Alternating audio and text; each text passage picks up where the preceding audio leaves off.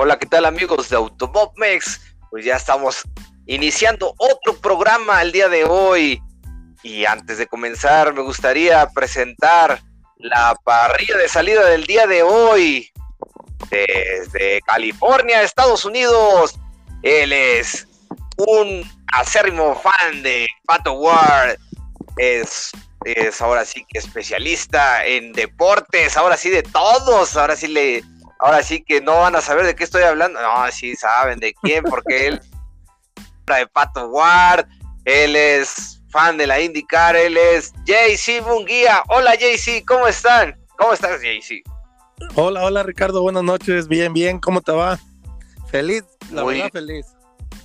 No, sí, ahora sí estamos contentos, ahora sí, pues lo que te venía diciendo, ¿no? Es que la expectativa es alta y no me quería emocionar todavía, pero era difícil emocionarse, ¿no? Era difícil ir viendo cómo se iba desenvolviendo este, esta competencia de Le Mans y pues no inventes cómo iba creciendo lo de lo del Ferrari, ¿no? O sea, híjole, es, increíble, o sea, no puedo, no puedo creerlo todavía. Pellizquenme, sí. pellizquenme. Sí, no, no, yo también estaba muy cauto ahí, no, no creía, empecé a ver las prácticas y la clasificación y dije, ah, dije, si es, si es en serio esto, entonces sí, si es de verdad, no estamos soñando. Y sí, ¿no? Yo, esto que, que, todo perfecto.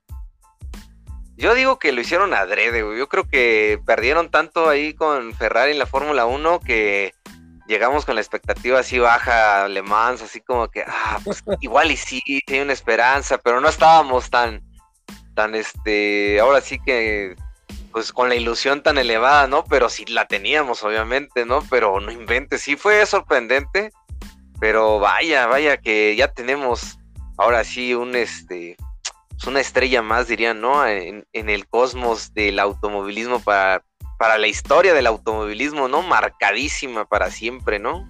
No, como no, es algo verdad, verdaderamente histórico, 58 años de la última victoria. Le digo a mi esposa, no hombre, ¿cómo no voy a estar contento si 58 años de que no ganara Ferrari? Dice, tú ni nacías, le digo, no, yo antes de que me crearan ya sabía que iba a ser tifosi. Digo, así para que lo sepas. Antes ah, en plan y le dije, sí, sí. No, Oye, fíjate que, pues haciendo memoria, fíjate que yo creo que de esta van a ser películas para nuestros hijos, para nuestros nietos, porque no puedo creer, o sea, todo, cómo se desenvolvió, ¿no? Parece, parece de esas de película, dices, fuimos ahora sí que testigos de un hecho trascendental, o sea, es, es, no, no tiene, no tengo palabras para describir, no me alcanzan las palabras para describir todo el esfuerzo que se vivió, todo este el fervor de la gente, estaban ahí, o sea, se veía, o sea, más que en otras veces, o sea, todos fueron testigos, o sea, fueron ahí a, ver, a ver quién, a ver, a ver el nuevo resurgimiento de la categoría, porque antes, pues, nada más eh, en la categoría top estaba pues Porsche o estaba Toyota y ahí medio Audi le estaban haciendo ahí, este, pero pues no se veía, ¿no? No se veía. Hubo una época de oro cuando estaban también los Mazda y estaban pues ese Audi, ¿no? Y está, pero de repente se apagó muchos años esa categoría, la web. Sí, se puso muy X la categoría, como que sin, no había tanta emoción, ya más o menos estaba, ya sabías qué iba a pasar, ¿no? No, no estaba tan, tan emocionante la, categoría como se está poniendo hoy en día otra vez. Sí, lo, de hecho la, lo que era más llamativo, o sea, ya lo llamativo era la LMP2, o sea, la categoría, este, una, una abajo de la, de la fuerte, de la máxima, era la que tenía más este furor porque hay como 40 carros que o casi 35 autos ahí corriendo y dices, ah, pues se pone interesante, ¿no? Porque corren en, circunstancias similares, a mismo chasis más o menos, ¿no? Este, y mismos, pues ahora sí que el balance of performance lo tienen más regulado ellos, ¿no? Y, y acá ahora sí, el ver tantas marcas, también Cadillac, ¿no? O sea, representando ahí la marca americana, ¿no? Que hicieron el clásico ahí. Muy buen papel, terminaron muy buenas posiciones.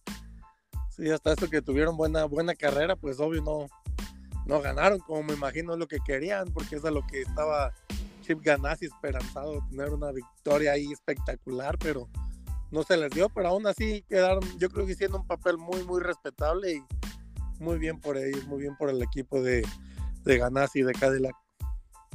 Y fíjate que estoy buscando por todos lados la fotografía en la que se alinearon como el clásico de los Ford GT40. Se alinearon los Cadillacs así para entrar juntos y dije, ah, quema mucho el sol. Dije, no más, quisieron repetir y, hasta se me puso chinita la piel porque dije, ah, qué chingón. Dije, la neta, fue un gran gesto, fue un easter egg muy bonito ahí que hicieron, como que el recordar eso. Sí, sí, hubo muchos detalles muy, muy buenos en la carrera. Todas las categorías estuvieron muy, muy entretenida la carrera. Para hacer una carrera de 24 horas, créeme que si tuviéramos las fuerzas de estar despiertos cada segundo de la carrera para estarla viendo, no pierdes el interés en la carrera. Está, está muy buena, muy reñida y siempre está pasando algo en alguna parte de la pista. Y a toda hora, fíjate que para aquellos que a lo mejor no, han seguido esta categoría de Le Mans o no han visto las carreras de resistencia, pues fíjense que pues es una carrera donde corren varios tipos de autos, ¿no? Pues, corren tres o cuatro categorías. En esta ocasión del centenario fueron tres categorías y una categoría especial que fue la de la innovadora.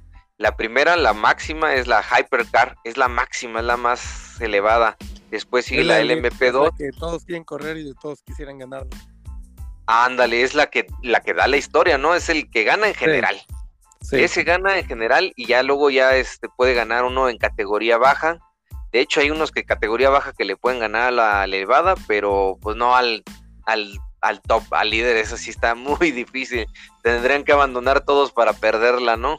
Sí, sería muy, muy difícil que eso pasara, pero nunca digas nunca, no sabemos qué nos espera en un futuro. Que esa Eso por ahí nos pueda tocar ver o no a nosotros, posiblemente hacia futuras generaciones, pero, pero de que puede pasar, puede pasar mientras los carros estén ahí en pista. Eso sí, en las carreras todo puede pasar. Y luego viene la LMP2, es la categoría inferior a la máxima, o sea, es la que está ahí abajito. Esos carros son los Oreca, son carros este, muy estandarizados, están igualitos, jalan un montón también, son rapidísimos, también son muy prototipos, este, son autos, este, pues esos que, que va el, piloto por el centro, son, son prototipos, pues eso, entonces es muy pareja, es la que tiene el serial más largo por toda Europa, está la, la, este, la alemán europea, la Euro alemán se llama la, esta competencia y también está la WEC, o sea, hay dos dos campeonatos de resistencias para esos el MP2. también la, asiática también. Andas también. Muy bien ahí. Y, y después de ahí tenemos los GTAM, los, este, los autos ahora sí como más convencionales que podemos ver en la calle, pero que son súper deportivos, como Ferraris, McLaren, Aston Martin. Ah, marcas no, no, no son son totalmente diseñados para carrera, pero sí, sí son carros que en estilo llegamos a ver en la calle de vez en cuando. Sí, porque los prototipos de esos jamás los vamos a ver. Jamás vamos a ver un, un 499P, un Ferrari este Aceto, AF Aceto Corse, ¿no? ¿Cómo se llama? AF Corse. Jamás lo vamos a ver en la calle.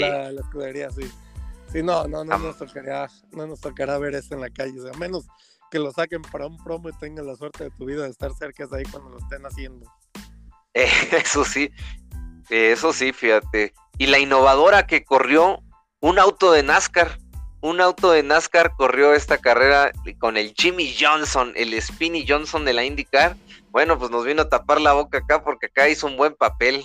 El único auto. muy bueno Jimmy Johnson, ahí también Jenson Button, hasta eso que ahí mandaron mensajito a final de carrera para los que se estaban burlando del carro, que creían que no iba a terminar en media carrera, pues sí terminaron. No, hombre, pues se echaron la casa por la ventana, dicen que gastaron un montón de recursos para recordar, para conmemorar que en algún momento de la vida este mandaron dos autos NASCAR a correrla en como en los 60s o 70s, mandaron ahí dos autos los locos a que compitieran, a que, a que hicieran la lucha ya y pues en el centenario pues les dieron chance, les permitieron y que fue un bonito gesto. No hombre, en esta carrera hubo de todo, fíjate. Y pues obviamente como las 500 millas de Indianápolis, que ustedes me recomendaron mucho, pues donde estuvimos de cerca viendo las prácticas, estuvimos viendo de cerca pues la pole y la hyper pole. Aquí se dividió como casi casi en dos, o sea, como si fuera también en la IndyCar el Fast Six o, o los este los últimos, ¿no? O sea, los, o sea ahí la pole más rápido. Y esos son los que salieron a la pista durante media hora para marcar el mejor tiempo y que se la lleva Ferrari también la Hyperpole.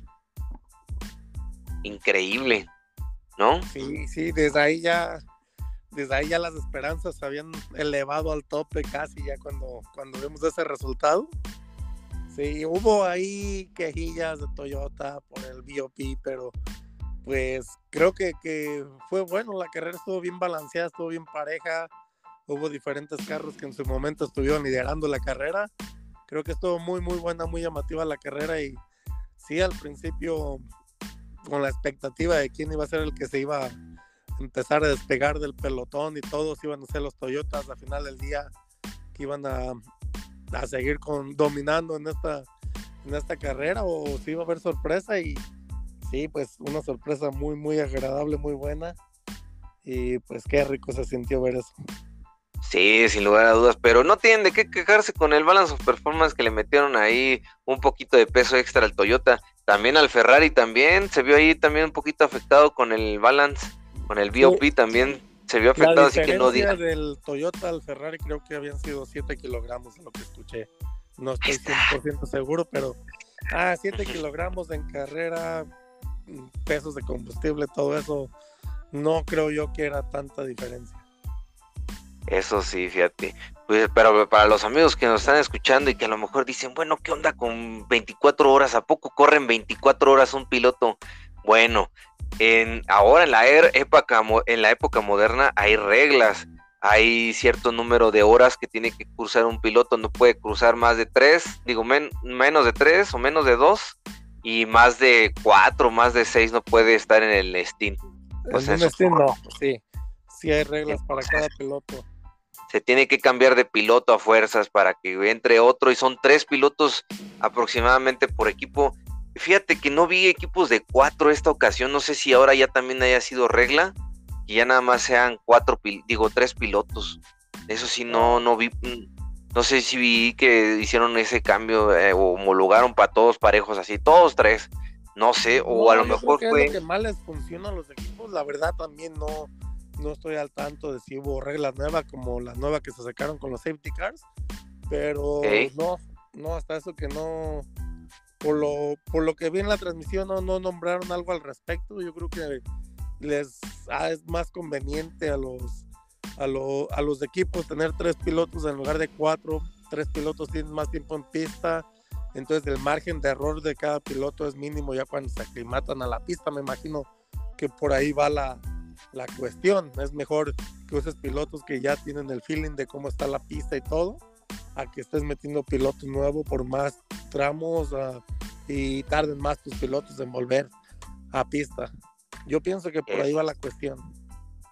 Y bien, pues cuando el reloj, ok, muy bien, JC, pero cuando el reloj este, cumple 24 horas, en ese momento se, se corre la bandera blanca, que es la última vuelta.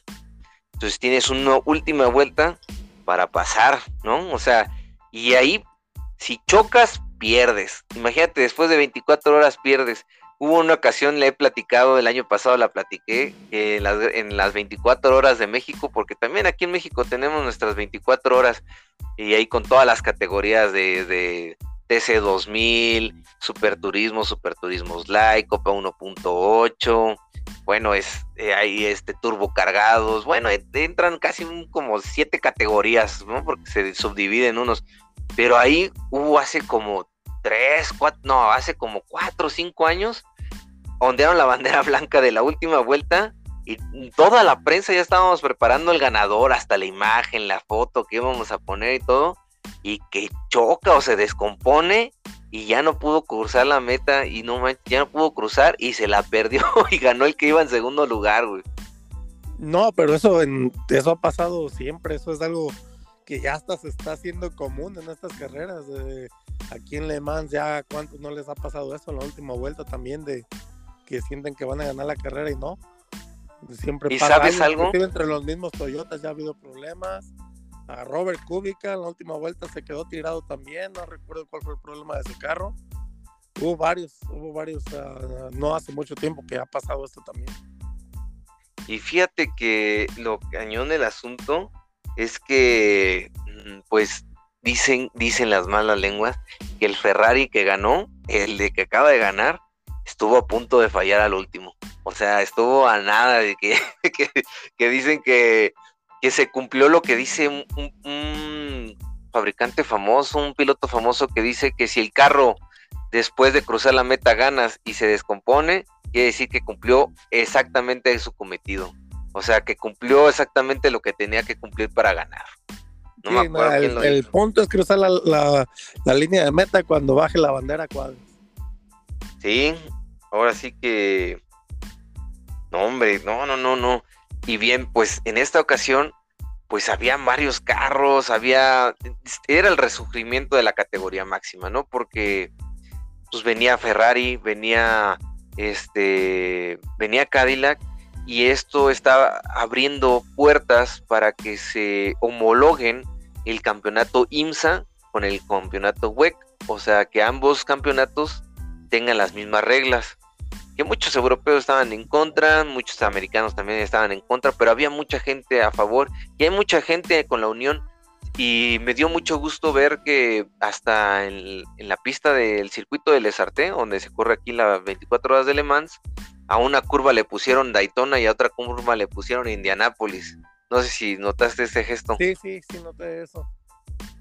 Y fíjate que yo cuando estaba leyendo la nota, que dice, no, pues ahí este se, está, se paró en Indianápolis y cruzó por Daytona. Y yo, ah, chis, creo que esta está hecha con inteligencia artificial o qué pedo, porque, porque, porque no, no, desconocía ese, ese gesto y de repente ya, ah, ya vi, le pusieron, pero eso por, por unir, ¿sabes? O sea, están en la mejor, este, pues ahora sí que en la mejor postura. que se haga esa unión bien en las categorías, lo cual yo pienso es bien, hombre, para el mundo del deporte motor, especialmente de que pues no, en estas categorías no, no se jala tanta gente y esto es una forma como de, de promocionarla más, de unir más gente sobre el mismo, el mismo deporte al final del día. Y yo creo que sí es algo bueno, es algo bueno para todos. ¿A quién no le gusta ver ese tipo de carreras con, carros de los dos, de las dos, ah, de las dos ligas, por decirlo así? Sí, eso sí, fíjate. No, hombre, pues fíjate que bueno, pues ya entrando en calor, fíjate que la bandera de inicio es la bandera de Francia. Con esa inician ahí este, la carrera.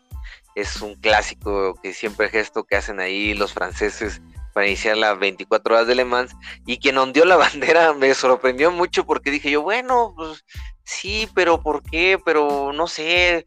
Pero sabes, como que el marketing ahora sí ya le pensaron bien y fue LeBron James que dices tú, bueno, pues es basquetbolista, es muy bueno, pero ¿qué tiene que ver? Bueno, dicen que pues LeBron James como es una persona muy altruista y que tiene muchas fundaciones y que ayuda mucho, pues fue elegido como un, un personaje honorífico para ondear la bandera, ¿no? O sea, como que aparte de lo que yo creo que generó de marketing, pues pues fue un buen gesto también, ¿no? O como viste ahí el LeBron James si te hizo bueno o si te hizo malo. Mm, pues X, pero sí es bueno que traigan para la categoría, pero sí, o sea, pues LeBron tiene muchos seguidores, tanto personas que lo apoyan como personas que no lo apoyan, pero hace mucho ruido, entonces por eso lo estuvieron anunciando desde muchos días antes. Él era el que iba a estar ondeando la bandera y con la expectación de que pues ayudara de cierta forma y me imagino que, también ahí lograron con el cometido. No, hombre, pues. Y ya, pues ondeando luego, luego la bandera ahí el señor LeBron James, que salen los bólidos a todo lo que da, este.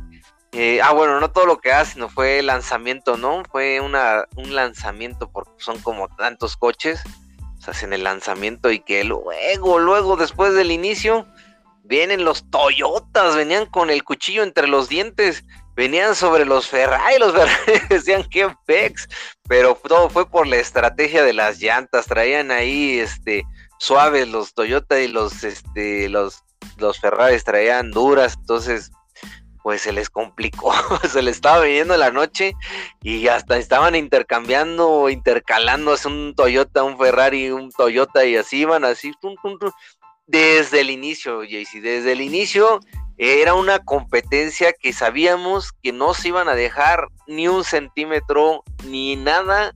Decían, decían los comentaristas y como decimos nosotros siempre, no se gana en la primera curva y estos cabrones la querían ganar en la primera recta, cabrón. En la primera recta ya se iban así dando de topes y que viene el primer safety car, luego, luego, ni siquiera terminaron la, vuelta. luego el safety car ahí con un choque y ahí venían todos, así como que, ah, y duró un bolón, duró como siete, siete vueltas, algo así, este, el relanzamiento, porque dije yo, ah, chale, así como que hasta te daba tiempo de ir así a, ir por agua, este, ah, todavía no, y ya te regresas. Sí, no, este. Se emocionaron con los éticas, sí. Sí, no, hombre, fíjate que en esta carrera hubo el, el 30% de los de los sesenta y tantos, 62, 64 autos, sesenta y tantos, el 60%, o sea, digo el 60, el 30% abandonó. O sea, hubo muchísimos y fue derivado que hubo mucha lluvia. Hubo lluvia, luego seco, luego lluvia y cuando es así, cuando son carreras tan largas, afecta bastante y las estrategias están a golpe porque o sea, dices, bueno, pues acabo de salir, ¿cómo me voy a cambiar de llantas? O sea, es una pérdida de tiempo, ¿no? Y si no, y si no te metes, pues si tienes un choquecito, pues te tienes que meter a reparar a los pits, porque pues es así la carrera, muchachos, si se descomponen los coches todavía tienen, si siguen andando, todavía los pueden meter a sus pits a reparar y pues aunque se tarden las vueltas que sea, ahí todos llevan sus reparaciones, ¿no? Sí, ahí llevan casi para volver a hacer el carro de ceros mientras el carro llega al garage por sí solo, lo pueden arreglar, lo pueden aventar otra vez a pista y es una carrera larguísima, pueden pasar muchas cosas, algunos con la esperanza de que ocurra ya un milagro, porque sí, una vez ya que están en esa situación, pues ya es muy difícil de, poder salir a pelear la punta de nuevo, pero, pero sí, todo puede pasar, es lo que esperan ellos, que pasen choques, circunstancias que los puedan volver a llevar a la vuelta del líder y, volver a tener una oportunidad para pelear por la victoria. Pues sí, fíjate que aquí era más que obvio en estas 24 horas de Le Mans, en este centenario, que la batalla durísima, durísima iba a ser por el campeón, ahora sí que el campeón reinante, ¿cómo se dice? Toyota, el campeón que defendía la corona. Reinante, sí, como le quieras decir, Toyota era el amo y señor de la, de la competencia últimamente y el que venía con el, ahora sí, con el que quítate que ahí te voy, era Ferrari. O sea, la batalla, la batalla ahora sí que el contendiente era el de contender, ¿no? Este, era Ferrari. Entonces Toyota y Ferrari, pero analicemos aquí punto por punto. Los fuertes de, de Toyota es que era, ya, se ya la conocía, ya la sabía ganar. De hecho, hasta la repetían los pilotos, ¿no? O sea, las escuadras de cada coche, las escuadras, como si fuera equipo de fútbol, los, las alineaciones de cada equipo, o sea, las, las, las triadas de pilotos repetían mucho, ¿no? En cada Toyota había un japonés, este, estaba Sebastián Buemi, estaba Brenton Harley, sí estaba, ¿no? También este Pechito López, o sea, estaban, estaban ya decididos, o sea, ya, ya venían, ya se la sabían, ya, ya, ahora sí que. Muy sólido, pero... muy sólido el equipo, pilotos muy experimentados también, o sea, venían a ganar como era costumbre. No se iban a quedar con nada, ¿eh? O sea, ellos no iban a soltar tan fácil la corona. Ellos, este, se conocen las, las, las estrategias al máximo aquí en Les Arte pero pues no contaban con los accidentes colaterales que les afectaron, ¿no? Por decir ahí en la noche. Ah, pinche no más que después dijeron, ¿no? Pero en la noche cuando se perdió el auto 7, estábamos, aquí no era de noche, aquí ya era de día, aquí estábamos disfrutándola a todo dar, cuando de repente hubo un accidente ahí con varios autos involucrados y en eso se llevaron entre las patas al auto número 7 y de repente se vino el drama para Toyota y que le dicen, a ver, préndelo, no, no, no, no arranca, a ver, ponle así, no, a ver, pícale así, no, eh, presiona todos los botones, haz todo, haz todo lo que tengas que hacer para que enciende el carro. Y le hace, no, no, no enciende, no, no, no arranca. Y tenían cinco minutos para que arrancara y que pasan esos cinco minutos y que le hacen el conteo estilo de esos de, del boxeo de, de cinco, cuatro, tres, dos, una y tin, tin, tin. Y vamos. Casi, casi y va hay un Toyota ahí casi casi a mitad de competencia y es como que no, en ese momento no se creía, no, no, no cae el 20 de que ya Toyota se había quedado sin un carro. Y son súper resistentes, ¿eh? O sea, los carros de resistencia aguantan tantísimo que dices, chin, o sea, no, no parecía tan, tan grave el golpe que se habían sufrido, pero ya después ya salía ya bien. Es que literal están, sí están a oscuras, ¿eh? Hay muchos sectores de la pista, no es como Abu Dhabi, que están súper iluminados los circuitos, no, este Les está oscurísimo en algunas partes. Sí, en momentos nada más miraba los puras luces de los carros y no se miraba para dónde iban a ganar, sí se miraba que estaba bastante complicada la pista, muy oscuro. De hecho, me gustó mucho la participación ahí en los comentarios de Tatiana Calderón. Esta, la bichota, estaba haciendo unos comentarios que también yo. ¿Mande? La bichota, me da ah. reza el sobrenombre. Ah, pues de cuenta que estaba comentando que eh, ella la corrió y dice que llega unos puntos donde ya los ojos ya te afecta tanto el destello de las luces en el retrovisor, en los, en los espejos, que, dices que ya te duele la cabeza, o sea, que ya es así como que, ah, ya, ya, ya choca, ¿no? Así como que eso, daña mucho los ojos. La, carrera es de resistencia tanto para el piloto y como el, y como el carro, no nada más para el puro carro, el piloto también se pone a prueba su resistencia ahí, es bastante desgastante, es una pista larga, pero aún así vuelven a pasar por donde mismo, por donde mismo y circunstancias diferentes, otros carros en cada vuelta, es muy pesado también para los pilotos. Sí, este, ahora sí que ponen a prueba todo, hasta los mecánicos, ¿no? Luego les llegan los carros todos destartalados y dicen, chingale, ¿por dónde vamos a empezar, no? Sí, pobres, ahí pasan los videos del garage, están todos tirados ahí, los pobres queriendo descansar un minuto. Bueno, y bueno, me toca hacer la presentación. Ahora vamos a hacer un paréntesis, mi querido JC.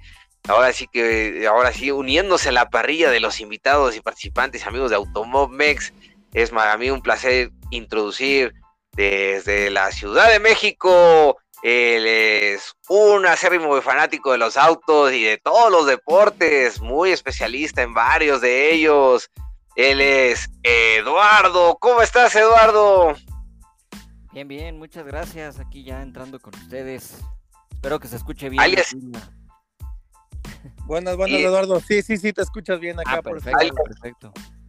Alias Gallo, ¿verdad? ¿Cómo te gusta que te digan Gallo, Lalo, Eduardo? ¿Cómo te gusta que te digan? Pues mira, todo el mundo me dice Gallo, pero Eduardo o Lalo también está perfecto, no hay bronca. Pero igual si es más fácil Gallo, también. está perfecto. Muy bien, pues bueno, pues bienvenido aquí a tu podcast. Muchas gracias. Este, eh, Gallo, eh, él participa en, un canal que se llama Rookies, que es de ahí con una amiga que Leti y con otros amigos que muy queridos también de nosotros. Este, platícanos ahí de Rookies, a ver, antes de, de continuar con las 24 horas Sí, claro que sí. Bueno, Rookies es un programa donde somos varios, tal cual como dice el nombre, somos rookies en esto de los deportes, no somos expertos, ni pretendemos serlo, somos rookies, así es el lema. Una, un canal gracias a Leti, que ella fue la organizadora de esto y nos juntó a varios amigos ahí para platicar todos los martes a las 9 de la noche de deportes, de todo lo que vimos en la jornada, damos ahí nuestras opiniones y sobre todo pasarla bien y aprenderle poco a poquito a diferentes cosas. Y así que son en vivo todos los, como les digo, los martes a las 9, así para que quien quiera, pues ahí le puede entrar a, escucharnos y vernos ahí en Facebook y en YouTube. Ahí estarán las, las redes sociales y todo ahí, este, como somos rookies, así, así todo junto. Y ahí nos pueden encontrar y ahí estaremos ahí platicando todo lo que pasa de la semana. Ahí los estamos siguiendo también. Sí, sí, perfecto, Gallo. Oye, Gallo, y bueno, antes de seguir continuando, platícanos qué te gusta, por qué te gustan los coches, algo, platícanos, porque la verdad, este, pues sabemos que le sabes a los coches, así, mm, pues rookie, rookie, no tanto, ¿eh? Ya ustedes ya, ya deberían de cambiarle su, su nombre de, de la red a, ya somos este, experts, ¿no? Porque ya van mejorando bastante. Sí, pues ya lo, lo que vamos ahí aprendiéndole y todo, ¿no? Pero sí, este... No, pues a mí me gusta el automovilismo y los autos desde niño, sí, tal cual. Eh, pues gracias a, mi papá, que siempre desde, también él desde joven le gustaban las carreras, todo eso. De hecho, desde la misma familia, pues ya venía como que toda esa como dicen, no tenemos sangre, tenemos este aceite en, las venas. aceite y gasolina. Y gasolina, exacto. Entonces ya desde ahí veníamos, ¿no? imagínense, tengo un tío que, pues en, no sé, por ahí de los 60, 70, no recuerdo qué años, 70, se me acuerdo más o menos, este, intentaba correr ahí en el autódromo y tenía su, era un Rambler ahí arreglado para carreras. Le iba re mal, pero pues él decía que iba, ¿no? Entonces pues desde ahí, ¿no? Toda la familia ya traía esa onda, hasta que pues, ya, cuando yo nazco, pues lo heredo de mi papá. Según me cuenta mi mamá, desde chavito ya me ponían a ver las, bueno, mi papá me ponía a ver las carreras cuando las pasaban, eh, o cualquier cosa, y ahí me tenía ahí, yo sin entender nada, obviamente. Hasta que tuve la oportunidad, yo creo que fue el punto ya, después de ver las carreras, ya ahí medio irle entendiendo, el punto, digamos que de partida donde ya fue amar el deporte tal cual fue cuando en el Gran Premio de México del 88, me parece, que me lleva al, autódromo, a la Fórmula 1. Pues en esa época, pues, hablando de Ayrton Senna, de Alan Prost, de este, Nigel Mansell, Piquet, etcétera, ¿no? Ya todos esos grandes nombres que ya, ya ahorita los vemos como de, de leyenda en ese momento eran lo que ahorita estamos viendo, un Verstappen, un Checo, Hamilton, los que quieran, ¿no? Pero pues era la época. Y ese, esa adrenalina de ver los coches en vivo, el olor, ¿no? De las llantas quemadas, de la gasolina, de los autos, el ruido, sobre todo porque en esa época sí sonaban. Ahí sí se oían bien. Y, y sonaban increíble, pues eso fue lo que me hizo enamorarme del automovilismo y de ahí para real, ¿no? O sea, ya para ahorita pues empecé a ver otras, otras categorías. También tuve la oportunidad que en el 89 otra vez al Gran Premio de México y además a las 6 horas de, México de resistencia. En esa época era el campeonato de Sport Prototipos. Entonces tuve la oportunidad también ahí de, conocer esos prototipos. Precisamente ahorita que hablamos de Le Mans, pues era el Sauber, el C9, que fue el que trajeron. Con, ganó creo que Schlesser y y no recuerdo quién era, un piloto de Fórmula 1 que se me olvidó ahorita el nombre. Este, estaban los Jaguar, Aston Martin, que traían su prototipo, Nissan, eh, Porsches, había varios de esos Porsches. Pues entonces de ahí empecé pues, a, enamorarme ya de todo el mundo motor, ¿no? Y obviamente pues los coches de calle que también me encantaban. Y pues dije, pues de aquí soy. y de ahí pues para acá. Yo creo por eso me he metido tanto en, en ir conociendo cosas de la historia y todo eso, porque siempre me llamó mucho la atención. Y lo que me contaban mi papá y este, tíos y todo eso, ¿no? Entonces, pues lo heredé, ahí quedé y ahí, aquí sigo. Perfecto. muy, padre, historia.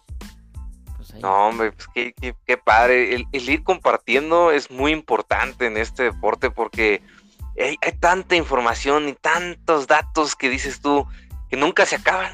O sea, cada día aprendes algo y, aprendes algo padre, algo, algo que dices, ah, órale, eso no lo sabía, pero qué bueno, así como que, que no sé, o sea, y, el que te lo, vaya, te lo haya transmitido tu familia, también eso tiene un toque todavía más especial, ¿no?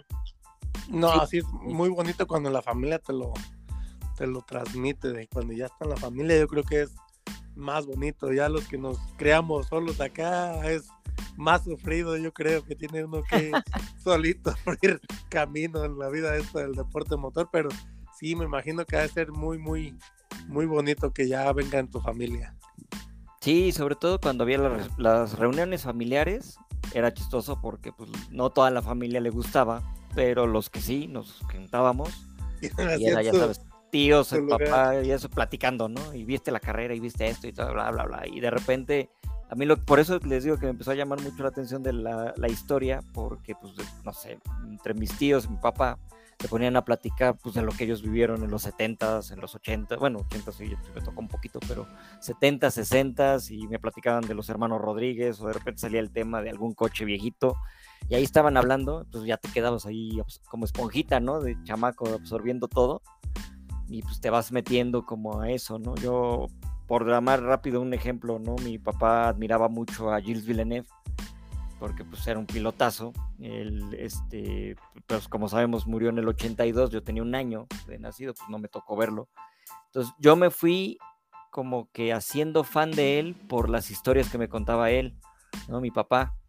Ya cuando va, pues, vas avanzando, empiezan a llegar las redes sociales, sobre todo YouTube, empiezas a ver los videos y entiendes el por qué te contaban esas historias, ¿no? Cuando eras chavito. Por qué se apasionaban hablando de Sí, entonces dices, ah, no, bueno, ya entendí. o sea, como, y empiezas a ver, dice, bueno, ya estuvo este, pues, ¿quién más existía, no? ¿Qué otros pilotos? Y empiezas a ver que había, que, el mundo del automovilismo no, no se centra solo en una categoría o en cinco pilotos, ¿no? Había otros que quizá no tuvieron la, la, la no sé, la fortuna o la fortuna, sí, más que nada. La proyección mundial o algo así.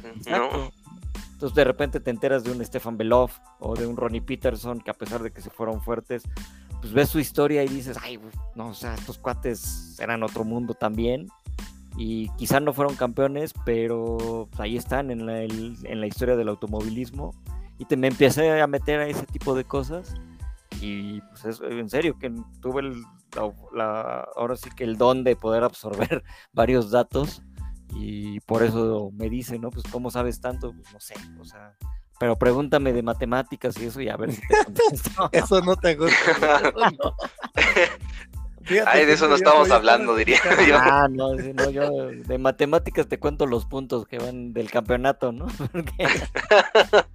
Porque qué curioso, hoy estaba escuchando un podcast del Gina Lessie y precisamente dijo que su inspiración para él fue Gilles, fue el piloto que, agarró como inspiración él para su carrera. Sí, pues es que sí fue un pilotazo y en serio que lo, le faltó ser campeón, ¿no? Como a varios y no tuvo ya la oportunidad, la tuvo en el 79, pero apoyó a Schechter para que lo fuera. Y después ya en el 82 pues sabemos, ¿no? El pleito con su mejor amigo, con Pironi, y que terminó muy mal, y ahí es donde fue como... Eran las oportunidades que había tenido para lograr el campeonato, pues no, ¿no? Y luego pues pasa que los, ahorita que vemos muchos que ya entraron a las diferentes categorías, que creen que nada más lo único importante es ser campeón o ganar carreras, esto, o sea, no, hay más todavía, ¿no? En el mundo hay pilotos que quizá no han podido llegar a la Fórmula 1, pero que son los pilotazos. precisamente con lo de Le Mans, ahí tuvimos el ejemplo, ¿no? Ayer con estas, este, con esta carrera que estuvo tan increíble y de ver a varios pilotos que en serio dices, bueno, este cuate, ¿por qué no tuvo una oportunidad en, o, no, ¿por qué no tuvo una oportunidad? ¿Cómo no brillaron? Como en el caso de Giovanazzi, no, no brilló en Fórmula 1. Hulkenberg en su primera participación en Le Mans la gana y, Hulkenberg no ha podido ganar un miserable podio en Fórmula 1. Exacto, exacto, ese tipo de cosas. Cosas que, no crees que dices, ¿cómo puede ser posible? Sí, no sé si lo ven igual que yo, pero creo que también es como que muchos pilotos se, se ponen, no me gustaría llamarles necios, pero sí como que se clavan a, bueno, quiero estar en Fórmula 1 porque es la máxima categoría y quizá ellos deberían de estar en otras categorías, ¿no? Como Hamilton que le menospreció el trofeo a Hulkenberg ahí en la prensa. Ándale, exacto. Contento exhibiéndolo. Y al contrario, Leclerc aquí apoyando a Ferrari y diciendo que lo que, que tiene en una cajita donde quiere marcar la que corrió en Le Mans. Pues claro. Esperemos, ¿no? esperemos. Sería bueno, ¿eh? Sería padre. Sí, sí, sería. A mí, fíjate que a mí, uh, a mí me hubiera encantar ver a Checo en esa categoría. A Pato, Pato en Daytona, ya ha ganado. O sea, también me encantaría Sí. verlo en Le Mans algún día, ¿cómo no? Y seguro lo va a hacer, porque yo creo que creo que Pato es de esos pilotos que tienen eso, que son este que no, no, no, no se clavan solo en una categoría, sino que saben correr en diferentes. Y yo creo que le iría muy muy bien. Estaría increíble. Un detalle del Ferrari, no sé si, si escucharon o no, Mr. Le Mans, ahí lo que comentó Jackie X. Dice que en el año 70 Ferrari le dio la oportunidad de poner los colores de Bélgica, que fue el amarillo, negro y rojo en el carro de Ferrari. Y en esta edición, en este carro, usaron, repitieron esos colores. Lo cual, ajá, lo cual dice dato. que lo llenó de, de orgullo como ustedes no tienen idea. Entonces, si se fijan bien en el diseño del Ferrari, verán Sí. el amarillo, el negro y el rojo en combinación también. Ah, sí, pues tienen la, la franja central Cierto. y una parte de las puertas. Ándale, este, eso, Oh. se lo- eso la primera vez que se utilizó fue en el carro de 1970 de Jackie X, que desgraciadamente no ganó porque ahí dominaron los ports, Sí. pero sí fue por ese detalle, fíjate. Ah, mira, buen, Wow. detalle, buen, buen, buen dato, ¿eh? Sí, sí, Oye, de los datillos que nos deja Le Mans y muchos más que pues yo creo que apenas Uf. en estas semanas por venir nos estaremos enterando de varios detalles más. Seguro sí. No, hombre. Y pues bien, pues fíjate que estábamos tocando el tema de que pues en esta carrera pues el, el- la batalla central se iba a disputar entre Toyota y Ferrari. Y estábamos hablando de los puntos fuertes de Toyota pues que ellos vienen ganando ya desde el 2017 creo que vienen ganando todas casi casi se las robaron a Porsche. Y pues venían durísimos y, y ellos venían con el know-how de cómo ya ganar esta carrera. Y pues viene Ferrari. Y estábamos a punto de empezar a analizar los puntos fuertes de Ferrari, ¿no? Pues Ferrari, pues obviamente un auto completamente construido en Maranello. Ah, no sé si este auto le estaba también metiendo mano Binotto, no me acuerdo quién le estaba metiendo que de Ferrari dijeron de los buenos se pasaron al desarrollo de este auto. Si más no recuerdo, no sé si ahí ustedes tengan ese dato. O sea que le estaban invirtiendo muchísimo al, al regreso de Le Mans al regreso, de hecho, del, del WEC a la máxima categoría. De hecho, ¿te acuerdas cuando empezamos a ver el carro prototipo JC? Que decíamos, no mames, si iba a salir y como que dudábamos que saliera. ¿Te acuerdas? Sí, no, pues se miraba bien chingón el prototipo y, Sí. y nos hacíamos de ilusiones, pero no estaba, no estaba nada seguro. Pero sí, no, no tengo el dato de que si Binotto estuvo muy involucrado ahí en el desarrollo, especialmente si estuvo involucrado, me imagino que es en el desarrollo del motor, que es lo fuerte de Binotto, pero no, Puede ser, ¿eh? no, no estoy seguro, es algo Yo- más para, para investigar. Yo recuerdo que cuando fue todo esto, lo que propuso que llegara Ferrari de nuevo al WEC fue las nuevas reglas en la Fórmula 1 donde dicen eh, que bajaban, el- bueno, que ponían el costo de, ¿cómo se llama? Como un límite de costos, ¿no? De presupuesto. Exactamente.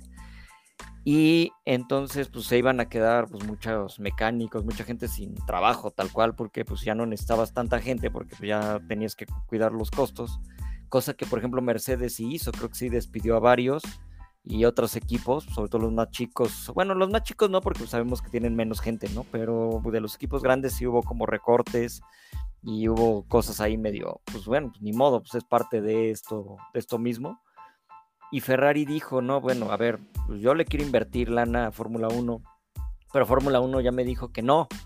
Entonces, ¿qué hago con esta parte? Porque lo tengo, tengo el dinero y necesito ver. Se empieza a platicar esta idea de correr otra vez en el WEC y de ganar Le Mans, ¿no? Porque esa era la, la- la idea, ¿no? Regresar al WEC a buscar ganar Le Mans y después también el campeonato, ¿no? Pero dice, bueno, si vamos a regresar, vamos a regresar fuerte. Sí, Se viene la ese nueva reglamentación. Sí, sí, sí, sí. Se viene esta nueva reglamentación de los, de los hipercars y toda esta onda. Y Ferrari dice, bueno, ¿por qué no? Dejamos la mitad del equipo trabajando el desarrollo de este auto y la otra pues en Fórmula 1. Pero yo creo que lo que vimos ayer sí fue como que la mejor parte se quedó en el WEC y los demás los dejaron a, sufrir a Leclerc y a Sainz, ¿no? Porque en Fórmula 1 el equipo no anda y acá sí se vio que, que sí. No, y es, y es como dice Ricardo, analizar los puntos fuertes de Ferrari. Yo me quedé pensando, pues, ¿cuáles estábamos esperando que no fueran a salir con las mismas cosas que salían en la Fórmula 1? Estábamos a la expectativa de ver qué, cuáles iban a ser los puntos fuertes. Estaban pues tenían casi todo en contra, ¿no? Estrategia, Toyota tenía la estrategia totalmente dominada, a pilotos, Toyota tenía los pilotos más experimentados, o sea, yo me imaginaba que se iban a estar aprendiendo durante la carrera, pero la corrieron como unos campeones de verdad. Sí. Yo creo que, no, no sé si acuerdan, y voy a, ahora sí, a mí me encanta luego sacar mis datos ahí históricos, locos este, en la temporada de 1989 de Fórmula 1, que arrasó McLaren con Prost y Senna, con ese MP44, que era una bestialidad de auto impresionante.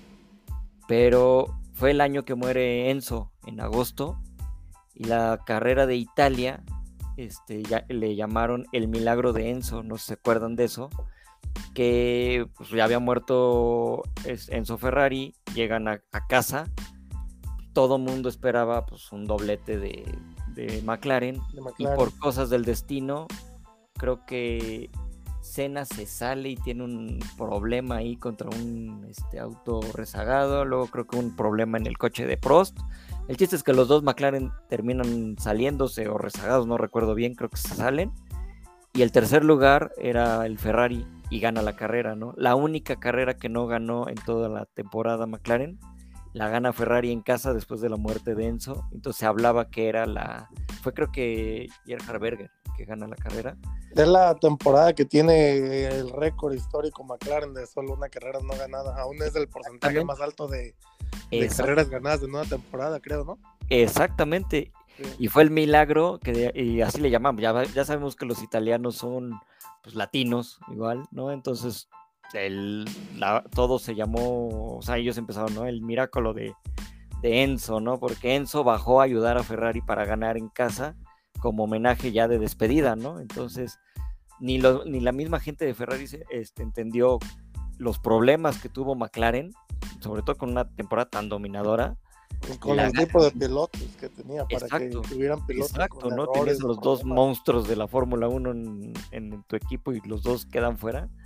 Gana Ferrari y no sé si dando un poquito parafraseando lo que pasó ayer, pues que, fue, un, fue, como que el, un nuevo milagro de Ferrari ganando en su, en su regreso a Le Mans, después de pues, todo lo que ya sabemos, ¿no? Que pasó en la historia de, de después del 73, que fue su última carrera en, Le Mans y que se despiden de la resistencia, regresar y ganar, y como dice Ricardo, ¿no? ganarle a Toyota que tenían todo el know-how, todo ya puesto nada más como para echarle aceitito a la máquina y que jalara.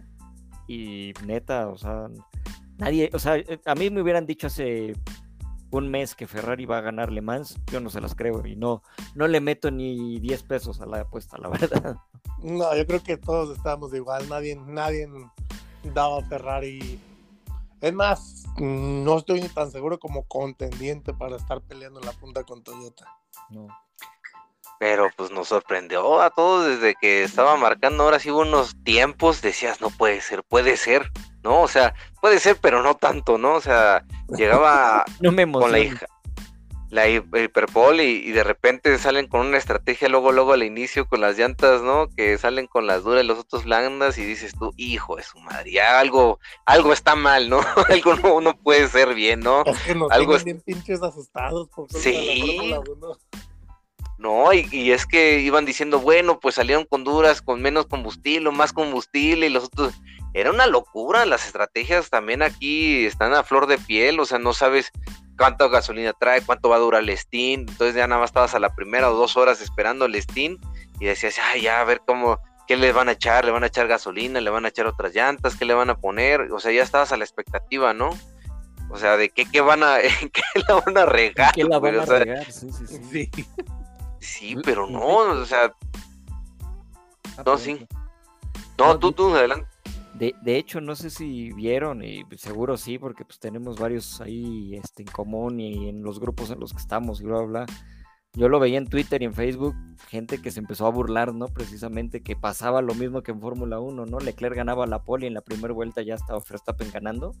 Así pasó. ¿no? Como que todos venían en la primera vuelta, ni siquiera la vuelta completa y ya estaba delante el Toyota. ¿no? Entonces decías, no, ya, otra vez ilusionarnos, ¿no? Ya nos tenían como con esa idea. Y luego que hubo una parada en pits donde entran los dos Ferrari y se queda uno chueco, pero pues digo, pues porque no entraban, llamaron a los dos al mismo tiempo.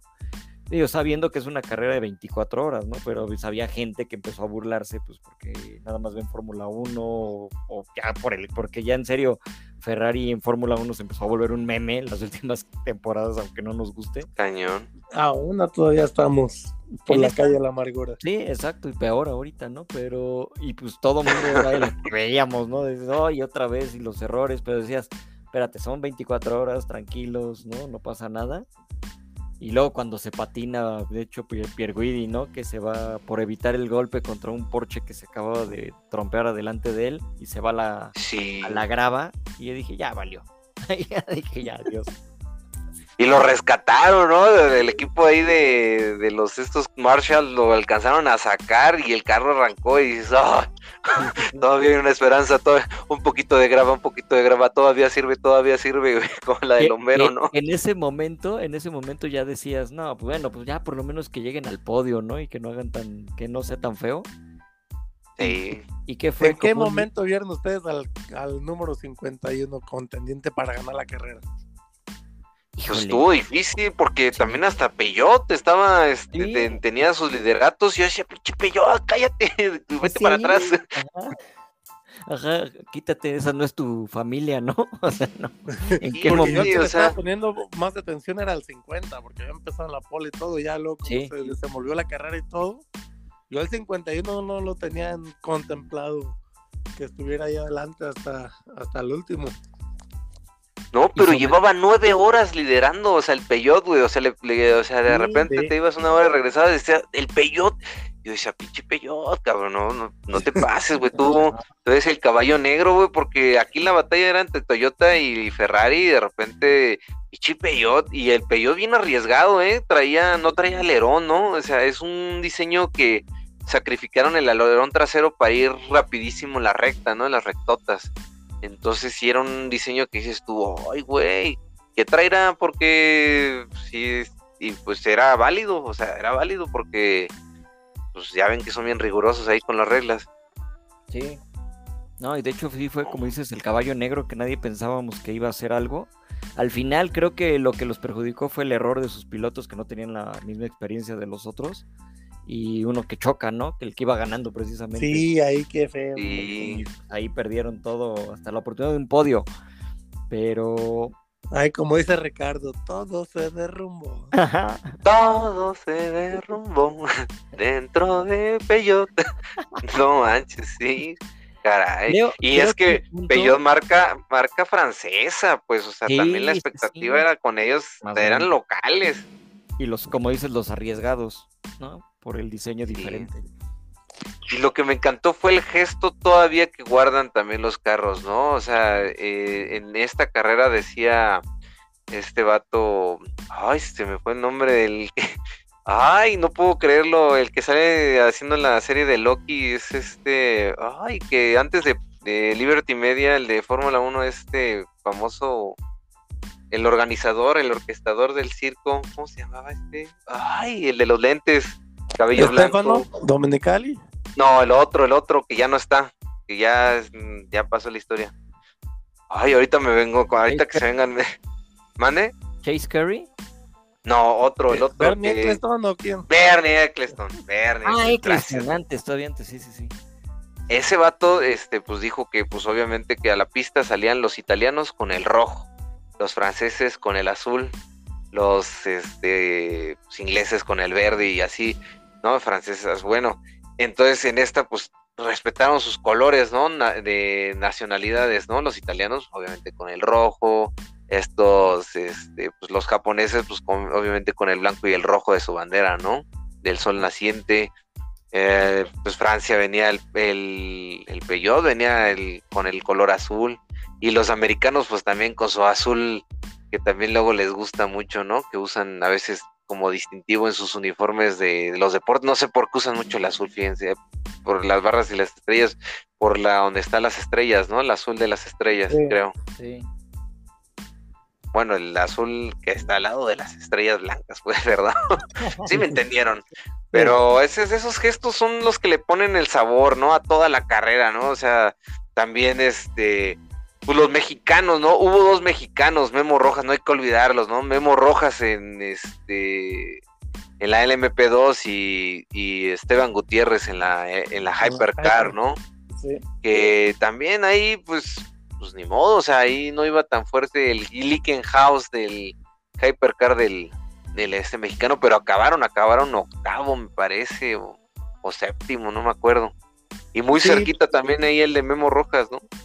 Sí, nada más que Memo Rojas tuvo más problemas, pero pues sí. Pues, y le levantó, lo levantó, le, estaban de la fregada. De hecho, Memo Rojas e, estuvo en el momento que yo creo que, de ahorita que decías en qué parte fue que el 51 se veía como para adelante, pues no tanto el, el 51, pero cuando pensé, bueno, todavía se puede rescatar la carrera para Ferrari, el accidente del Peugeot, digo el Peugeot, perdón, el, el Toyota, cuando un Ferrari de los de los GT este AM, ¿no? ¿Cómo se llama ahora la categoría que fue? Sí, GT AM, ajá. es que se frena el, Toyota, se frena creo que un LMP2, el, el, Ferrari no alcanza a frenar y se lleva al coche de Kobayashi, creo que era el que estaba en ese momento en el volante, y Memo Rojas esquiva, pero alcanza a pegarle al Toyota y por el otro lado se lleva un este un letrero de esos que ponen así como de unicel. Y llegó con el coche golpeado. Todo el mundo pensamos que ya también valía ahí la carrera de Memo y no, como dicen, la levantó increíble. O sea, corrió súper bien. No, no, no logró un mejor lugar, pero pues oye, después de tener ese accidente y tener que regresar a pits, que de hecho muchos lo culpaban porque decían que él el que le había pegado al Toyota, pues ya que se ve en la repetición, pues no, él se hizo a un lado, nomás que el rebote del otro golpe le toca a él. Y bueno, o sea, él estuvo en ese, en ese punto y creo que ese fue el que cambió toda la carrera porque el, Toyota 8 era el favorito para llevarse la, prueba, pues fue el que iba adelante. Y, el que sobrevivía, el que sobrevivía. no, sí. Tenía muy buen equipo, tenía al, jefe, a Kobayashi, que es el, es el jefe de Toyota. Eh, este, corre y y, este y maneja el equipo, ¿no? Ahí en, sí, el director operativo del equipo, qué locura, ¿no? O sea, tú estás dirigiendo, tú la estás corriendo, o sea, él lleva lleva todo el orden del carro, ¿no? Nomás, yo creo que sí se ha de aventar las 24 horas sin dormir el vato, ¿no? Porque dice que si hay unos que sí, unos pilotos sí se van a descansar, ¿no? Sí, pues, no, sí tienen que, todos duermen, da ratitos, pero duermen. Sí.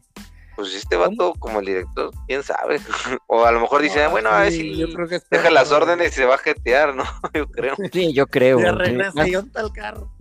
igual y ya que se salió, ya se quedó despierto, pero sí, este, yo creo que sí, para, para poder manejar, aparte creo que sí les piden que estén descansados, ¿no? No sé si es como que importante en la competición que estén descansados porque pues ya ha habido varios problemas de eso por eso también les dan un, este, creo que es un mínimo de seis horas y no pueden correr, creo que cuatro, más de cuatro horas seguidas, porque ya también ahí por el mismo cansancio y eso.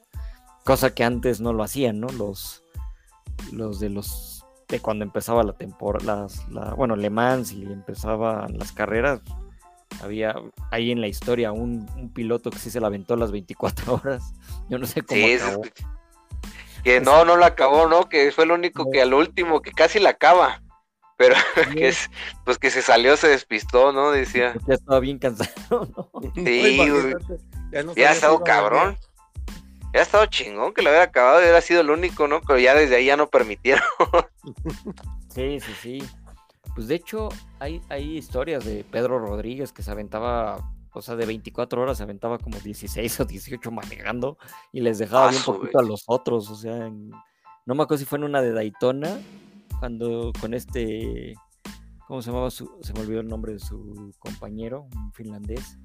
Pero bueno, tenía, se había aventado unas carreras así de él manejando. Y fue cuando ya empezaron, pues que había muchos pilotos que hacían eso. Este, que los dejaban correr muy a, los segundos pilotos muy poquito. De hecho, hay una historia, no recuerdo quién fue, y la estaba leyendo apenas, de un piloto que le dio, que un día antes se llevó a su compañero a un pub, a un bar ahí en Le Mans a tomar. Y se pusieron ahí con puro coñac, pero él no tomaba, él, como decía la canción neta de Plans, aventaba las copas, así, tiraba el alcohol para otro lado y al compañero lo dejó borracho.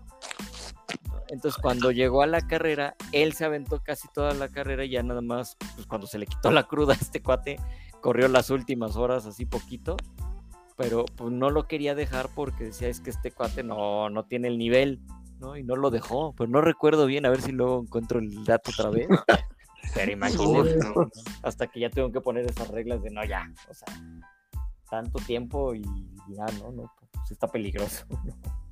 Hombre, cada historia que, híjole, alrededor de la Le Mans, por decir esta de Jimmy Johnson, ¿no? Con el auto innovador, ¿no? Que también estábamos platicando hace rato Jayce y yo, ¿no? Pero increíble, ¿no? Que habían traído dos autos NASCAR hace unos, en la época de los 70, 60, ¿no? Que por eso fue conmemorando, ¿no? Sí, que fueron los dos, fue un Torino y un creo que también un Chevrolet, no recuerdo bien. Pero un Ford Torino y un Chevrolet, no me acuerdo qué. Y no, no lograron, no lograron terminar la carrera, les duraron muy poquito, dieron muy poquitas vueltas o creo que ni dos horas, ¿no? Una cosa así. Entonces NASCAR se quedó como diciendo, no, tenemos que mandar uno. Porque mucha gente decía, no, es un Camaro arreglado y dicen que es un NASCAR. No, sí era un NASCAR. Sí traía el chasis de, creo que el COP, y motor de la Xfinity y no me acuerdo qué otras piezas, adaptado a las reglas de Le Mans, obviamente, pero sí traía, digamos que todo el alma, todo lo fuerte era un, NASCAR. Si hiciera un NASCAR tal cual corriendo, adaptado obviamente, ¿no? Con luces. muy representado con qué mejor piloto que para representar NASCAR que Jimmy Johnson. El gran Jimmy Johnson, sí, exacto. Y luego Jenson Button también ahí. Sí, buena alineación. Sí, no, hombre, increíble, o sea, el Rockefeller también, o sea, no, sí la, sí la levantaron y no quedaron tan mal, ¿eh? O sea, también tuvieron sus problemillas, también tuvieron sus ondas, pero aún así, aún así sacaron la casta. Me dio gusto, fíjate, porque dicen que ellos lo único que querían era no ir a dar vergüenzas, ¿no? Que querían sobresalir, ¿no? Porque dicen, no, otra vez ir a dar vergüenzas, ¿no? no, hombre, increíble. o sea, todo, todo, todo lo que giró en este centenario, yo creo que se la rifaron. O sea, yo creo que hasta parece que la mandaron a hacer, o sea, a medida, ¿no? Para que esta fuera recordada por los hilos de los siglos, o sea, esta se va a platicar muchísimo, se va a platicar tanto como la el, cuando ganó el Ford GT40 cuando entraron los tres, ¿no? Que gana, ¿no? Que ay, la foto para Ford, ¿no? Que esa que se, se habla y se habla y se habla, esta también se va a hablar que Ferrari regresó y le, ganó al Toyota y al favorito y que una ardilla, güey, que una ardilla, güey. también. Ardilla, ¿qué tal? Híjole, no, ma. No, hombre, increíble. por el hecho de que es la del regreso de Ferrari. Pero esperemos esto sea como lo que esperemos que esté sucediendo de aquí en adelante en esta categoría. Ojalá si están todas las carreras o si se pueden superar de aquí en adelante con más equipos compitiendo ahí por la victoria. Y no porque somos Ferrari, queremos que Ferrari gane todo el tiempo.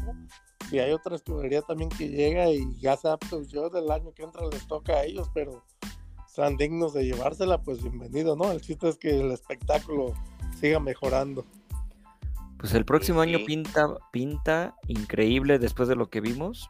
Digo, hay un. En, varios comentarios, cuando se anunció precisamente el, mero sábado que desaparecía el LMP2 para el WEC el próximo año y que entraban ya los GT3, que ya los anuncian ahora sí como para la, la categoría de los GT.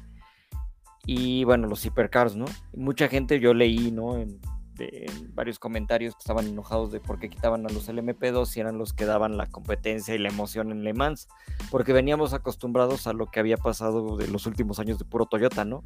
Y sobre todo los últimos que ya no había competencia para Toyota, porque era Glickenhaus y el Vehicles, ¿no? Que pues son equipos chiquitos que pues no le pegaban al presupuesto que tienen los japoneses después de ver la carrera, yo creo que muchos se tragaron sus palabras porque la pelea que dieron los Supercars, porque también hay que hablar de Cadillac y el señor Ganassi, que qué bárbaros, qué manera también de... Oye, el coche se les incendió en la primera vuelta y terminó. o sea, ¿cómo le hicieron? No sé. Sí. que, o sea, también esa es otra. sí, le decía a Ricardo que, que muy orgulloso Ganassi ahí con sus, su equipo, sus carros, estuvo y le ganas a, tu, máximo rival, ¿no? A tu máximo rival gringo, que es al señor Penske, al capitán. Ah, al Porsche Penske, híjole, le fue mal. Que, qué bonito coche, pero qué mal le fue. Pero siento que ellos van a crecer, porque Porsche no es de esos equipos que digan, ah, ya perdimos, ahí nos quedamos. Y eso es lo que emociona para el próximo año, ¿no? ¿Cómo van a llegar Cadillac con lo que ya tuvo? Peugeot, que ya vio que sí puede, nada más es como arreglar bien ese, ese concepto. Porsche que seguro va a llegar con la revancha, Toyota que va a llegar con la revancha, Ferrari, que, va a decir por qué otra vez no. Y luego ya les vas a meter al PIN, a BMW, Lamborghini, que va a ver qué tal les va con el concepto, porque pues Lamborghini como que no ha tenido mucho, mucha historia en carreras, pero pues bueno, por lo menos en los GT han estado bastante bien y lo que se vaya sumando, porque se habla el rumor de que Honda posiblemente sí anuncie al Acura que corre en IMSA, prepararlo para correr Le Mans, pero ya como Honda, porque ya ven que Acura es más de Estados Unidos y Honda más de internacional, pues. Y, o sea, ya empiezas a ver todo lo que se está llenando de, coches. Y dices, bueno, el Glickenhaus, aunque no estén atrás, pero ahí dan su batalla. El Vanwall, o sea, empiezas a ver que se a crecer, crecer, crecer, crecer, y que aparte, por ejemplo, Porsche tiene, o sea, este año fueron cinco coches, ¿no? no, cuatro, ¿no? Porque fue el, el Jota, los tres Penske, sí, creo que sí, y el que viene para IMSA, que creen que, quieren ver si lo pueden meter para acá. No, o sea, son muchísimos coches los que van a correr en la categoría principal, entonces creo que no vamos a, a extrañar la LMP2, a pesar que son increíbles. y estamos hablando mucho de lo que es el Chevy, el Toyota y Honda y qué me cuentan de Ford, ¿cómo ven? ¿Creen que en un futuro Ford también? Ford está renaciendo, ya vemos que en 2026 viene con todo en Fórmula 1. Ajá. ¿Lo ven en un futuro también aquí o no? Pues ya, ya anunciaron el, Mustang para los GT3. El Mustang. Sí. Entonces, pues, ¿quién dice que no? Se emocionen y digan, pues, ¿por qué Y lleguen hasta la hyper, imagínate. no, no, no, o sea, es que eso es lo que va a estar increíble. Regresamos a la, a la época de la resistencia cuando había muchas marcas. Es más, igual me, voy a decir algo muy atrevido, no, no sé, pero yo creo que los que tienen que ponerse a temblar y a, a repensar que no son los reyes del mundo es la Fórmula 1 con Liberty, ¿eh? Porque después de lo que acaba de demostrar Le Mans, ya vieron que si el WEC se pone las pilas, le van a dar otro sustito a la Fórmula 1. ¿Y por, por qué lado? Se están poniendo muy payasos con la entrada de Andretti, porque pues para qué quieren más equipos. Y en cambio el WEC dice... Mil millones de dólares. Ajá. Acá el WEC dice, ¿quieres correr? Aquí está, exacto. Entonces... Ahora lo que nos están haciendo a los aficionados cada año con con los precios de los boletos y todo. Sí, sí, o sea, desde antes era elitista, era como estaba tachada la Fórmula 1 elitista y todo, pero pues todos deberíamos tener oportunidad de, ir a las carreras, ¿no? Y entonces ahí nos están afectando a todos también. Sí, sí. Hombre, pues. ¿Cómo ves? ¿El BOP para la Fórmula 1 funcionaría? ¿Cómo, cómo? Y, el, el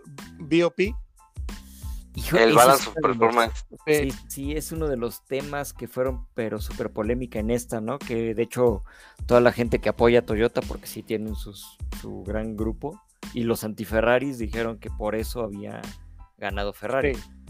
que yo, la verdad, no lo creo. No creo, no creo yo tampoco que fue factor tan culminante para que eso haya dictado la victoria de Ferrari. Y yo digo que no, porque si vemos las carreras en Spa, en Portimao, y no me acuerdo fue la otra anterior, las primeras del WEC. Las de Estados Unidos. Ah, Sebring. En Sebring. Es, la, vemos, eh, por ejemplo, las, las, clasificaciones y Ferrari se llevaba la pole, se llevó alguna este, pole position y en otras estaban ahí pegaditos a los Toyota lo que tuvo la bronca de Ferrari en varias de las carreras fue la estrategia, ¿no? Que de hecho hasta era también la broma, ¿no? De se trajeron a Fórmula 1. Pero porque hubo una donde venían con, con, buenas llantas, ya hay un auto de seguridad o un full score, este, un full score yellow, ¿no? Esta, que ponen. Ajá, sí, cuando ven amarilla en toda la pista, pues. Y, y, Ferrari llama a los coches y todos los demás se quedaron en pista y perdieron muchísimos lugares. Pues ya no pudieron remontar tan fácil, pero el ritmo lo traían. O sea, no, no vamos a decir que nada más fue el VOP, sino también lo otro. Ahora, ¿funcionará en la Fórmula 1? No sé. Podría ser, pero mucha gente no le gusta. Entonces, pues no estaría mal. No sé, ¿qué piensan?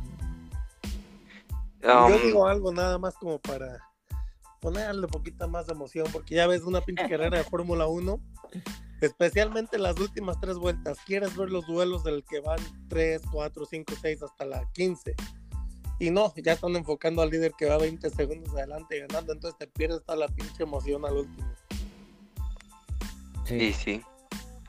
No, es que tiene su chiste, obviamente la Fórmula 1, yo creo que el reglamento trata de ser más parejo cada año. De hecho, están preparando el nuevo para, para las siguientes temporadas que se llama la esta carta, ¿cómo se llama? se me fue el nombre. El la carta, la carta de la paz, vamos a llamarle. El, acuerdo de la concordia. Esa madre, ya ándale, gracias, gracias. elegante tiene. Sí, y que ese está buscando, eh, precisando eso, que pues nuevamente más, este, sea más, este, que no haya tanto, ¿cómo se dice? Mm, huecos en, el reglamento, lagunas, para que no puedan abusar, ¿no? Los, los equipos, pero está difícil, o sea, tratan de hacerla, tratan de hacerla y pues pinches ingenieros, pues, también es una chingonería eso de que le sacan la vuelta, güey, vez también tiene, tiene su chiste, pero deportivamente a veces no tiene tanto chiste, de competencia a veces no tanto, pero como que todo lo que viene atrás es como que lo que también trae chistes. Ah, sí, no, pues nada más compara el fondo plano del Red Bull con el del Williams y ahí verás todo el chiste que tiene de diferencia. Exacto.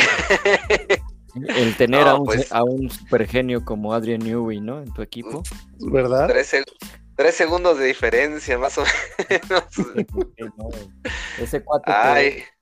Todo, el mundo decía, ya le vieron el, ahora sí, tal cual perdón la expresión, pero casi casi los calzones al Red Bull, ¿no? De Checo cuando en Mónaco, cuando lo levantaron, que se veía todo el fondo plano. Yo creo que este de nube debe haber estado riéndose, ¿no? Ah, sí, no te preocupes, ya cuando tú lo copies, yo ya lo evolucioné a otra, otra vez tres segundos adelante. Sí, es lo que dijo, al final lo pueden estar copiando y lo van a tener para final de temporada, pero ya nosotros ya estaremos en otro y no, no hay garantías de que les funcione igual porque no todo es, no todo tiene que ver con el piso tampoco. Sí, exacto. El chasis. Sería bueno que les diera un poquito de tips para que se acerquen, ¿no? Y darle emoción. No, hasta eso que el director James Bowles, el director de, de, de, Williams, salió ahí dando un comunicado porque pues ya estaba siendo el equipo víctima de memes y todo por su fondo plano. Y dice que pues ellos se adaptan a lo que les funciona para su monoplaza y que hay otras personas que se van más extremos porque es lo que con su trabajo que están haciendo, con su desarrollo de su monoplaza, es lo que se adapta para ellos, pero sé que ellos creen que van por buen camino, o sea que pues no creo, pero pues se dice él, ¿verdad? Pues Yo no puedo creer que no hayan puesto una pinche manta, güey, abajo del carro, güey, neta, güey, o sea, no creo que no haya en toda la pista un cabrón con una manta para el carro en esos casos de emergencia y ponle la manta, güey. Ah, lo estás levantando, póngale la manta por abajo, güey ahí amarrado con las llantas y ya, güey. Te hubieran pues, evitado tantos memes. También pasó lo mismo, el Mercedes está mejorando, el Mercedes vive con mejores, también el carro de Hamilton pasó por y se vio, exacto. También se vio, o sea... y aparte está prohibido, ¿no? Creo... ¿Mande? Aparte ¿no? O sea, eh, hay penalizaciones o algo así, ¿no? De que hay. Sí, ya, no- ya no pueden copiar como, decía- como antes con fotos, como se llamaba. Ya viste lo que pasó en el caso de Racing Point, cuando pues estaba casi copiando, si no es que comprando ya las partes directas del, del Mercedes, fueron ahí Sí, sí, sí. multados, les quitaron puntos y todo a la escudería. Entonces, no, ya supuesto, eso está, está prohibido. Tienen que demostrar que ellos fueron los que idearon todo el, todo el proceso de los componentes del carro. Sí, por Sí, eso no se preocupan Se pueden tanto. inspirar, ¿no? Creo que sí se pueden inspirar, decir, bueno, si a este equipo le está funcionando tal forma, tal pieza, la puedo, pues no tanto piratear, pero sí medio inspirarme, ver No, se cómo me inspiran, pero tienen que mostrar que ellos fueron los Que lo ellos la hicieron, exacto. Lo que estaba haciendo Aston Martin y, Ra- y Racing Point. Aston Martin momento, Bull. Es que, no, o sea, primero el, el Racing Point Mercedes, que era el Mercedes Rosa, cuando todavía estaba checo, era, o sea, de, de plano tú veías el coche de, el eh, o sea, estaba igualito, lo copiaron. Sí, pero esta Sí. vez no disimularon hasta la pinche No, nariz. y luego ¿no? llega el Red Bull y copian al Red Bull y dices, oye, espérate, ¿no? Y siendo el mismo equipo, nada más le habían cambiado el nombre a Aston Martin. Pero sí, o sea, estos cuates sí ya se pasaron de. No, lo que pasa es que Stroll es inteligente. Él dice, si el Red Bull es el que está mejor, pues yo copio a Red Bull, no porque, Ah, no porque le compre el motor a Mercedes, me voy a quedar con Mercedes, yo tengo que ir por donde está el carro que esté Sí. ganando, que esté mejor. De, de hecho, creo que fue el que dijo, ¿no? Dice, bueno, de si, si me dan a copiar un coche, no voy a copiar el Williams, voy a copiar el Red Bull. Y, sí, y pues tiene toda Sí. la razón. O sea, Efectivamente. Un poco hasta humillante para, para Mercedes a inicio de temporada que el cliente les estaba dando hasta para llevar. sí. A ver ahora con, con las mejoras. Se ve que va, va a funcionar. Pues bien, pues ahora la carrera que sigue es en Monza, van a correr los, la WEC, se va a seguir corriendo allá y fíjense que en esta temporada Ferrari no había ganado, ganó en esta, cabrón, o sea, después de tres, cuatro rondas, bueno, después de tres rondas y la de la práctica, esta que fue la cuatro, la ronda cuatro en Le Mans, ganaron las 24 y la que sigue son las seis horas de Monza, el 9 de julio, y a ver si ganan en su casa, güey, Italia, ¿no? A ver si gana Ferrari ahí en Italia. O pues sea, ojalá o, sea, la sí, ¿no? venga- o sea, la venganza de Toyota. Ah, Sí, güey. nunca la van a comparar. ¿eh? Ya, es más, Ferrari no importa que ya no gane otra carrera el resto del año, ya nos dice la... Y sí. Sí, ya más, les dieron la... Yo iba a decir así de ya quédense con la Fórmula 1 y que Red Bull sea campeón y no en pronto ya ganamos Le Mans. O sea, o sea, ya no me Yo importa, digo que- ¿no?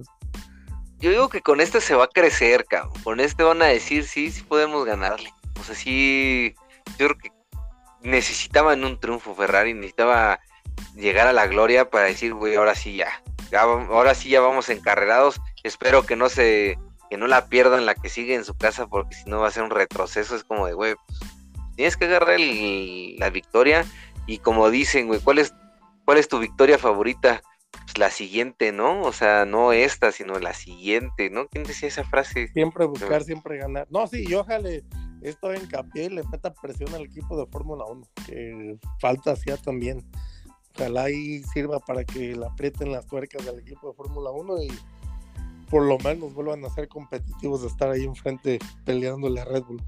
Pues que pase como en pues, aquellos tiempos de Don Enzo Ferrari, ¿no? Que en los 50, 60 y hasta antes de que terminara la participación en el WEC por la parte financiera, no sé si se acuerdan, bueno, en- en- bueno, no se acuerdan porque obviamente no lo vivimos, pero más bien de lo que han visto en, en cosas de historia, se hablaba de que en la primera parte de la temporada el equipo de Fórmula 1 andaba mal y todos se lo metían al de WEC, ya que ganaban o, pas- o pasaba Le Mans, ya le metían la lana al de Fórmula 1 y, y levantaba el equipo, ¿no? Entonces, eh, no sé por qué hacían eso y es que decía Enzo que a él le gustaba más ganar en los autos Sport, que eran los de Le Mans y todo eso, que Fórmula 1, como que fue importante, pero no, no, no era su fuerte, pues.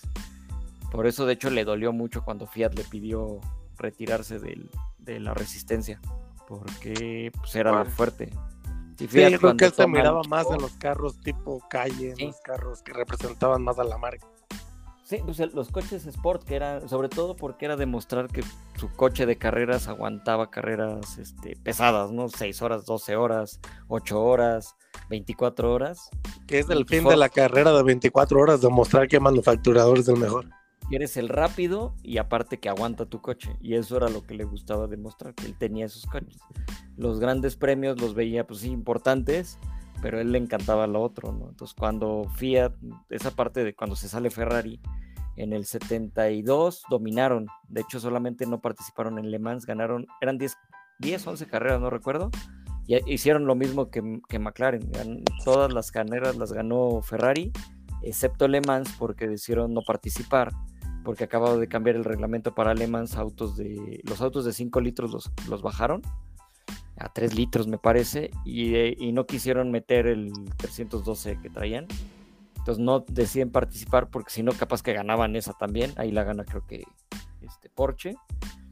Y en el 73 es cuando Fiat le dice, bueno, ok, ya te estoy dando dinero, pero necesito que cortes el programa de, este, de resistencia porque Fórmula 1 es lo que va creciendo y el equipo de Fórmula 1 anda por la calle, ¿no? Entonces, pues no. De hecho, es cuando le cortan eh, en resistencia. No le gustó la idea ni a Enzo ni a este. a Forghieri. Es cuando llega. Eh, ¿Cómo se llama? Lauda a la siguiente temporada, 74-75, ya empiezan a este, llegar. Este, bueno, Lauda con Regazzoni y levantan el equipo de Fórmula 1, pero a costa de, de desaparecer en los autos Sport. De resistencia. Y ya después hubo como intentos con el 333 SP que ahí en los 90 que, que era un auto más bien hecho por creo que Michelotto y motor Ferrari, no era un Ferrari al 100% y ahí participó en Daytona, ganó Daytona, este, ganó algunas en IMSA, pero y creo que participó en Le Mans, pero no le fue tan bien y llegaron a participar, pero indirectamente. Ya después metieron al equipo de, los GT, que de hecho son campeones actualmente. Precisamente este Pierre Guidi y este James Calado, que son los actuales campeones de los GT, con el, año pasado con Ferrari. Y, pero no, no habían entrado al 100. Y me acuerdo mucho en los, también en los 90, tantito antes o después del, no, pues ya había salido el F50 precisamente, que sacan un F50 con alerón de Le Mans y que decían que iba a ser un GT1 y todo el mundo pensamos que regresaba Ferrari a Le Mans y a, la resistencia y lo dejaron como un bonito proyecto ahí perdido y se quedó en un carro que corría increíble, o sea... Nada más nos llenaron de ilusiones y nada. Ah, pues, como siempre, es que ser, ser este tifosi de Ferrari, en serio, para los que no lo son, sí es este de aguantar, ¿eh? Es como, o sea, no... No, siempre es alegría. Sí, sí, sí. Es... esperarte muchos años a que vuelvan a ganar y ve. Muy bien, pues bueno amigos, pues ya llegamos a la bandera cuadros de este programa, ahora sí que se extendimos un poquito y nos pudimos haber extendido yo creo que el doble. No, fácil, fácil, se ve que, que sí, nos podemos aventar más. Ameritaba este programa de resistencia, ameritaba hacerle honor a la competencia. No, hombre, sí, unas 24 horas, yo creo que fácil nos aventamos cuatro horas narrando las primeras cuatro horas y otra fácil las cuatro horas últimas de la carrera, fácil, no más. No, hombre, pues muchas gracias, este Gallo, JC. Este, bueno, pues, eh, JC, primero, ¿dónde te pueden seguir los amigos de Automomex? ¿Dónde, en páginas o qué onda? Pues ahí en Automob y en las páginas de Pato Ward, ahí es donde más, más estamos al pendiente. También tenemos una de Checo, pero pues por lo regular estamos ahorita más al pendiente de las de Pato. Estamos tratando de que, de que levanten un poquito para que pues Pato reciba el apoyo que se merece. Parece que todavía no, no todos están al tanto muy bien del gran trabajo que está haciendo en IndyCar. Y también uh, Benito, Benito Guerra que se viene a Nitro Cross y también hay que, hay que estarlo apoyando, hombre, Benito también que es un excelente piloto, un gran representante de nuestro país. también hay que estar ahí siguiendo, sí, el único campeón internacional de rally que tenemos a nivel mundial. Ay, no, hombre, sí, ese regreso también es, no más, súper bueno. Y, y bueno, este, nuevamente, Gallo, dinos dónde te pueden seguir a ti. En, ahí nos platicaste, a ver, platícanos nuevamente. A ver, pues estoy ahí en Rookies. También, este, como ya les platicaba, somos Rookies en Facebook y en YouTube. Ahí nos pueden seguir. Todos los martes a las 9 tenemos programa en vivo. Y también tengo un, proyecto aparte que se llama Gallo Sports, que es un podcast donde hablamos de deportes. Ahí también nos echamos nuestra hora ahí platicando de algún tema referente a deportes, este, ya sea de lo que haya pasado o este, de repente, ¿no? Agarramos, hemos hecho, por ejemplo, los mejores espectáculos eh, musicales en eventos deportivos y ahí nos agarramos una hora platicando de lo que nos acordamos y con unos tres muy buenos amigos este, conformamos el equipo. Y pues ahí tengo un, un, proyecto parado para los que les gustan también los coches, pero espero ya retomarlo porque ahí lo tengo medio parado, que se llama Rootsters. Está ahí en YouTube, son canales. También tengo ahí TikTok y todo eso, pero tengo un poquito, pero ahí en YouTube tengo como 5 o 6 este, programas, eh, bueno, videos que grabé videos cortitos donde platico un poquito de historia de coches y de automovilismo y algo de diseño. Soy diseñador industrial, entonces ahí me encanta también el diseño automotriz. Y pues ahí platico, está en, YouTube como les comento. Y espero ya retomarlo porque sí, estaría bueno medio platicar cosas de historia, que ahí tengo un buen de temas, pero el tiempo es el que luego nos juega mal. El bendito tiempo. No, pues estaremos al pendiente apoyando esos proyectos también. Sí, ahí este, pásanos el link para ponerlo ahí junto con el podcast, ahí este, subirlo para que también te sigan. Ah, ¿Dale? Sí, sí, pues también el de rookies, ya saben, sí, el rookies ahí también. Eh, también... Se pone divertido y ustedes ya vieron. Sí. bueno, pues. no, sí, claro. Claro. Sí, no, con mucho gusto. No, pues, nosotros encantados, nada más que terminemos nuestro nuestro campeonato y ya. ya mañana terminamos el campeonato. Ya mañana terminamos. No, hombre, está buenísimo. No, hombre, bueno, pues amigos de Automomex, gracias, gracias, este Gallo, gracias, JC. Pues bien, yo soy Ricardo Bamiros y en nombre de todos los amigos y colaboradores de Automomex, les doy las gracias por seguirnos hasta el final de este programa podcast. Síganos en nuestras redes sociales y en nuestra página www.automomex.com. Les mandamos un fuerte abrazo, un besote enorme. Disfruten las carreras, sigan viendo la WEC. Estuvo buenísima. Así que nos despedimos, nos vemos. ¡Chao! Forza Ferrari. Bye. Forza Ferrari, Forza Ferrari.